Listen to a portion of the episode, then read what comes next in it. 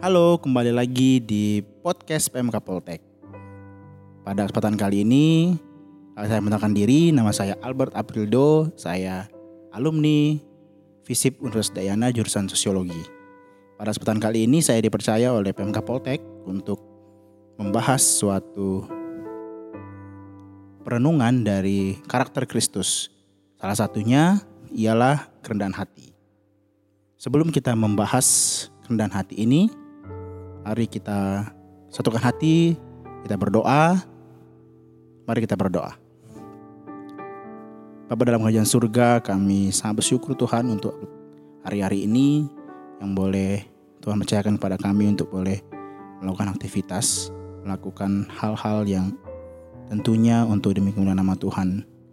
Ya Tuhan, kalau sebentar kami akan membahas tentang karakter-Mu, yaitu kerendahan hati. Ya Tuhan, biarlah pada kesempatan kali ini kami boleh dikuatkan, boleh meladani Engkau ya Tuhan. Mohon anugerah daripada Roh Kudus-Mu untuk menolongkan masing-masing yang mendengar, baik kami maupun bicara Tuhan, yang berikan hikmat ya Tuhan, agar kami dapat sungguh-sungguh meladani karakter-Mu ini Tuhan. Terima kasih ya Allah, kami menyerahkan waktu dan kesempatan dalam tangan-Mu. Demi Kristus kami telah berdoa. Amin. Nah, teman-teman, jadi ada sebuah ilust, bukan ilustrasi ya, uh, sebuah kutipan dari Winky Pratney. Dia mengatakan bahwa kerendahan hati masih merupakan salah satu kebutuhan terbesar pada zaman kita. Begitu banyak buku yang membahas tentang kunci hidup sukses dan diberkati, tapi hanya sedikit yang menempatkan kerendahan hati sebagai syarat untuk mencapai kesuksesan sejati. Kerendahan hati seharusnya menjadi tujuan dan sasaran dalam hidup kita sebagai orang Kristen. Sebab itulah kunci untuk menemukan kebahagiaan dan kedamaian sejati. Tujuan utama hidup kekristenan adalah menjadi sama dengan Kristus. Seperti dalam satu Yohanes dua ayat enam mengatakan, barang siapa mengatakan bahwa ia dalam dia, ia wajib hidup sama seperti Kristus yang telah hidup. Setiap orang Kristen harus meneladani Kristus dalam hidupnya dan mengikuti jejak hidupnya sehingga kita menjadi serupa dengan dia.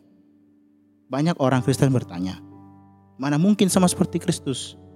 Memang dalam keilahiannya tentu kita tidak akan pernah bisa dan tidak akan mungkin dapat menjadi seperti Kristus. Tetapi dalam aspek kemanusiaannya, tentu kita bisa dapat menjadi sepertinya. Karena ada Roh Kudus di dalam kita. Roh itulah yang memampukan kita untuk hidup sama seperti Kristus. Nah, untuk membahas konteks firman Tuhannya, kita akan membuka daripada Filipi pasal dua ayat satu sampai yang kesebelas. Saya akan membacanya untuk teman-teman. Filipi dua ayat satu sampai sebelas. Beginilah firman Tuhan. Nasihat supaya bersatu dan merendahkan diri seperti Kristus. Jadi, karena dalam Kristus ada nasihat, ada penghiburan, kasih dan persekutuan roh, ada kasih mesra dan belas kasihan.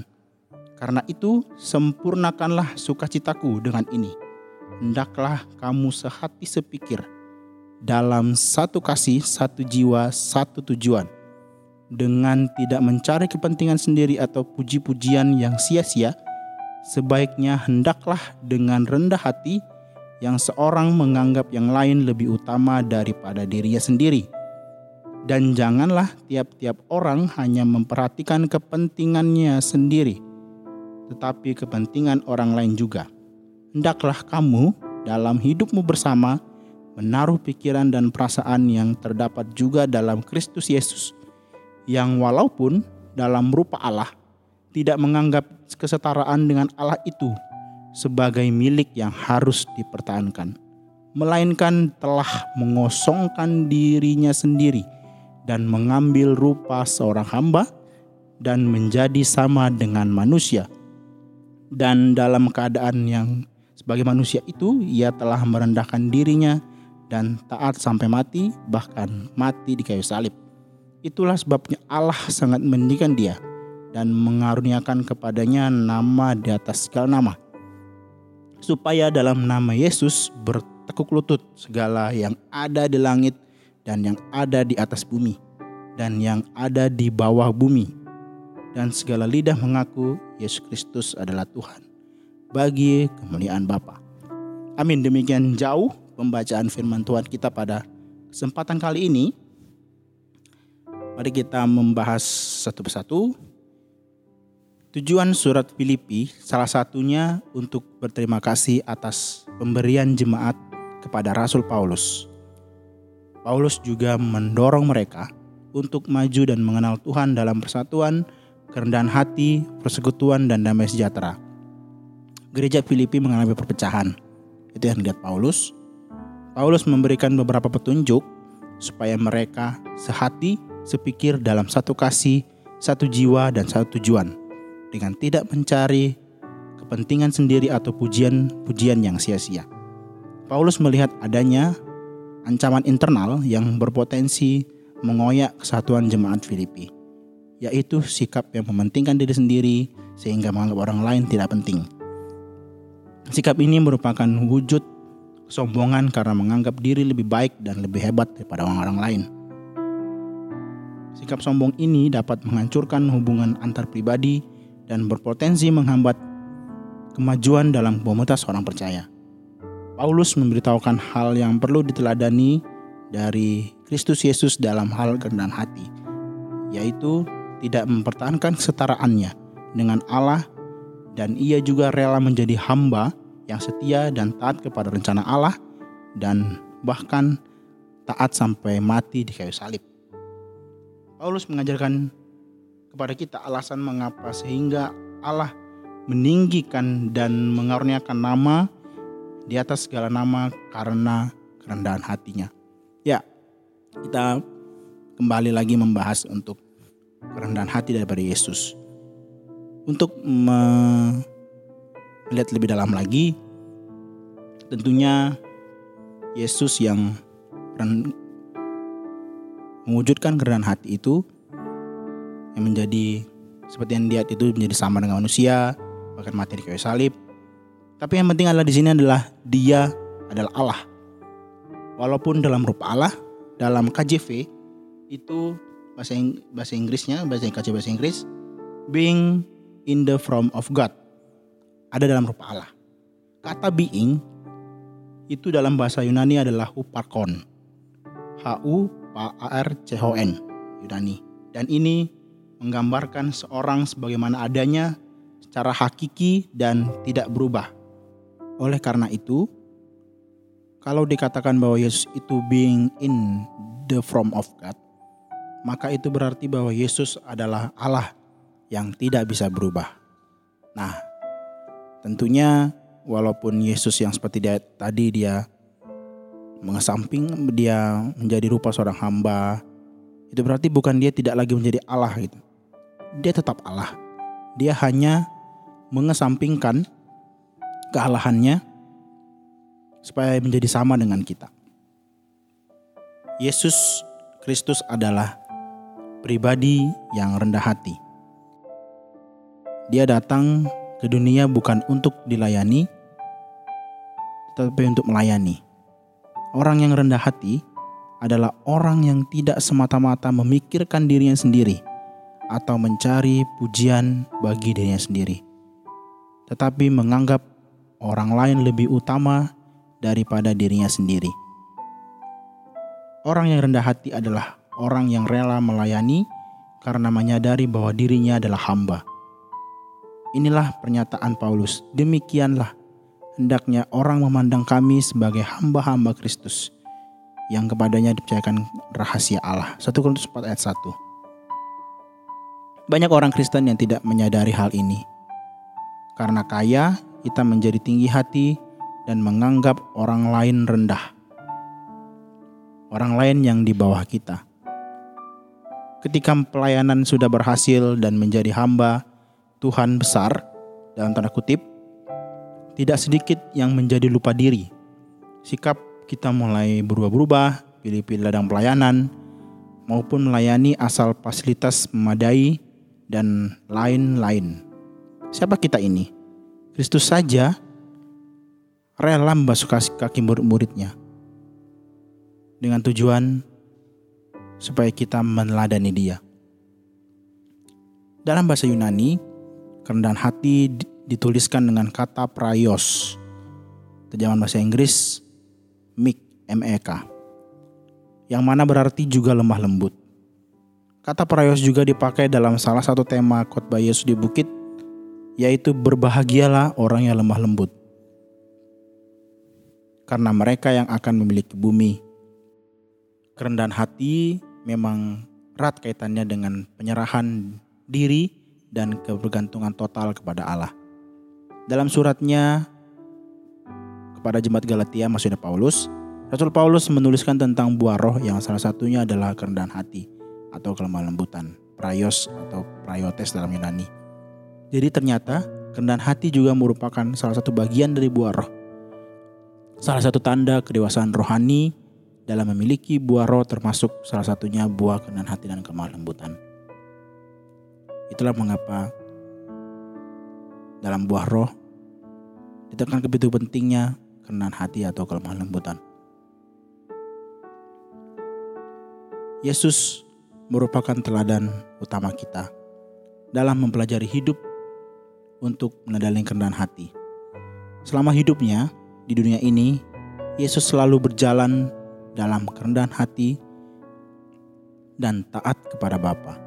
Oleh karena itu, pelayanannya membawa pengaruh yang begitu besar dan tidak dapat tertandingi oleh siapapun manusia yang pernah hidup di dunia. Sejak manusia jatuh ke dalam dosa, maka dunia ini sudah dikuasai oleh kesombongan dan keangkuhan hidup. Yesus datang dengan bersenjatakan kerendahan hati untuk mengalahkan dan menaklukkan kesombongan tersebut. Kesombongan hanya dapat dikalahkan dengan kerendahan hati. Walaupun Yesus adalah anak raja dari segala raja, namun ia memilih untuk lahir di kandang yang hina. Ia juga memilih untuk dilahirkan sebagai tukang kayu, mana mana bukan pekerjaan yang terhormat. Selama tiga puluh tahun ia bekerja sebagai tukang kayu, walaupun yang sebenarnya ia bisa melayani sejak remaja, sebab kemampuan dan hikmatnya sudah memungkinkan untuk itu.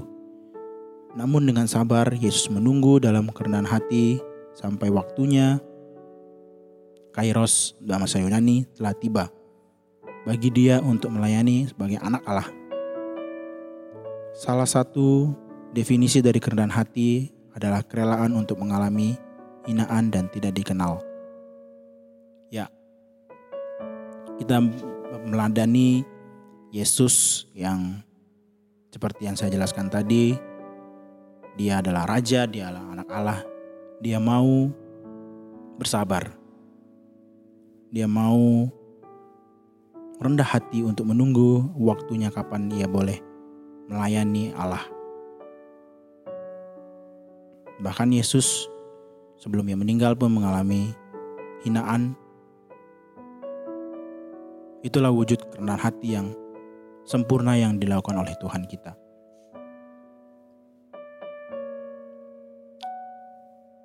Pada masa-masa terakhir hidupnya di dunia ini, Yesus membasuh kaki murid-muridnya sebagai lambang kerelaan untuk melayani dan menjadi hamba bagi orang lain. Pada saat itu, membasuh kaki adalah pekerjaan seorang budak yang paling rendah. Dan Yesus mau melakukan itu. Kita sebagai manusia tentunya malu dengan diri kita sendiri ketika kita sombong, ketika kita merasa hebat. Kita sudah melakukan, berhasil melakukan A, kita menyombongkan, kita menganggap orang lain rendah. Pandanglah Yesus, lihatlah Yesus dalam kasus ini. Dia mau membasuh kaki murid-muridnya yang seharusnya dilakukan oleh seorang budak.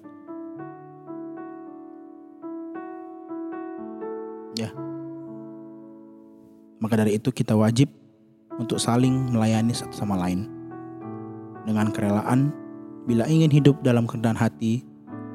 Salah satu bentuk saling melayani tersebut dengan saling mendoakan satu sama lain. Kerendahan hati juga adalah sifat bijak dalam diri seseorang. Ia dapat memposisikan dirinya sama dengan orang lain. Tidak merasa lebih pintar, tidak merasa lebih baik, tidak merasa lebih mahir, tidak merasa lebih hebat, dan dapat menghargai orang lain dengan tulus. Inilah sifat yang harus dimiliki oleh setiap mengikut Kristus.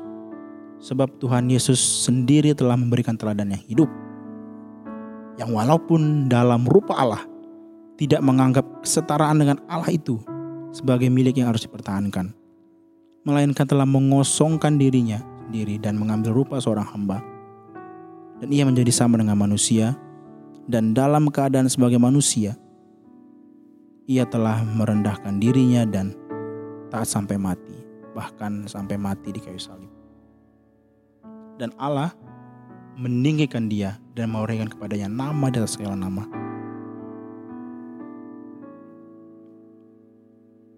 Tanda orang yang punya kerendahan hati yang pertama adalah berani mengakui kesalahan. Karena gengsi, sedikit orang berani mengakui kesalahan sendiri depan sesamanya, bahkan di hadapan Tuhan. Mereka lebih memilih menyembunyikan kesalahannya dan berlaku munafik. Siapa yang meninggalkan akan disayangi, Amsal dua puluh delapan ayat tiga belas. Tanda yang kedua adalah orang yang mau belajar dan diajar. Proses belajar dan diajar itu tidak hanya melalui pendidikan formal atau di sekolah atau di kampus, tapi juga melalui sekolah kehidupan. Ketika kita berinteraksi dengan sesama, dimanapun berada, proses ini tidak mengenal batasan usia dan waktu. Seperti dalam kutipan Amsal dua puluh tujuh ayat tujuh belas, besi menajamkan besi, orang menajamkan sesamanya.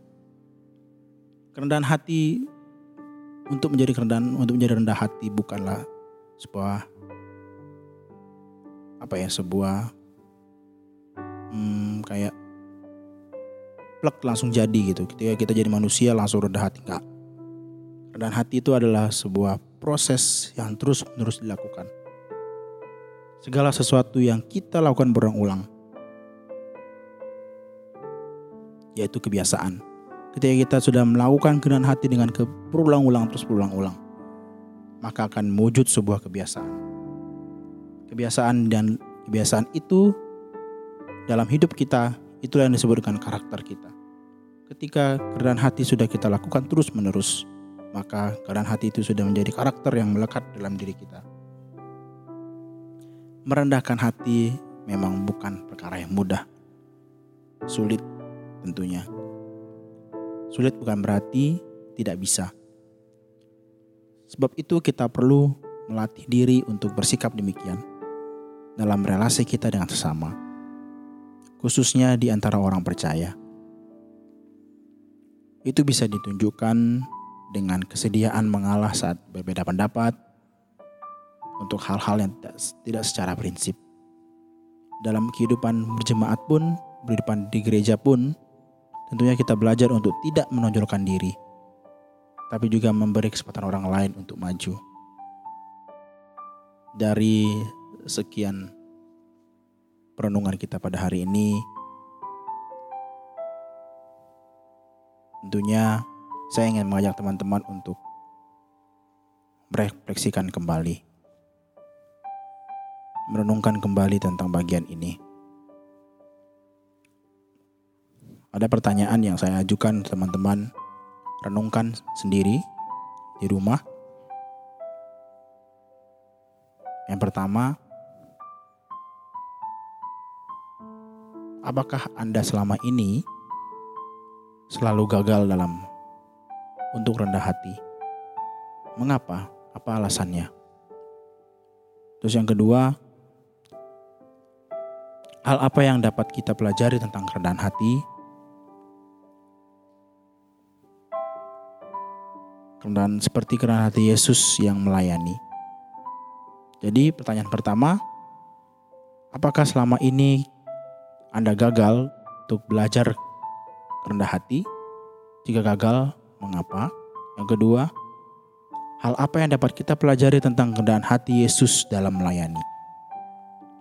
Yaitu menjadi bagian yang akan kita renungkan pada bagian ini. Dan saya akan menutup bagian ini dengan satu kutipan ayat dari Amsal delapan belas ayat dua belas. Yang berisi demikianlah firman Tuhan. Tinggi hati mendahului kehancuran, tetapi kerendahan hati mendahului kehormatan. Amsal delapan belas ayat dua belas. Teman-teman, tentunya dari pembahasan yang panjang kita tadi, uh, kerendahan hati bukanlah perkara yang mudah, tentunya butuh proses yang panjang untuk bisa menjadi serupa dengan Allah. Karakter Kristus memang semuanya tidak ada yang gampang untuk dilakukan. Tapi disebutkan, kalau kita disebut disuruh sebutkan karakter Kristus adalah kasih dan lain sebagainya.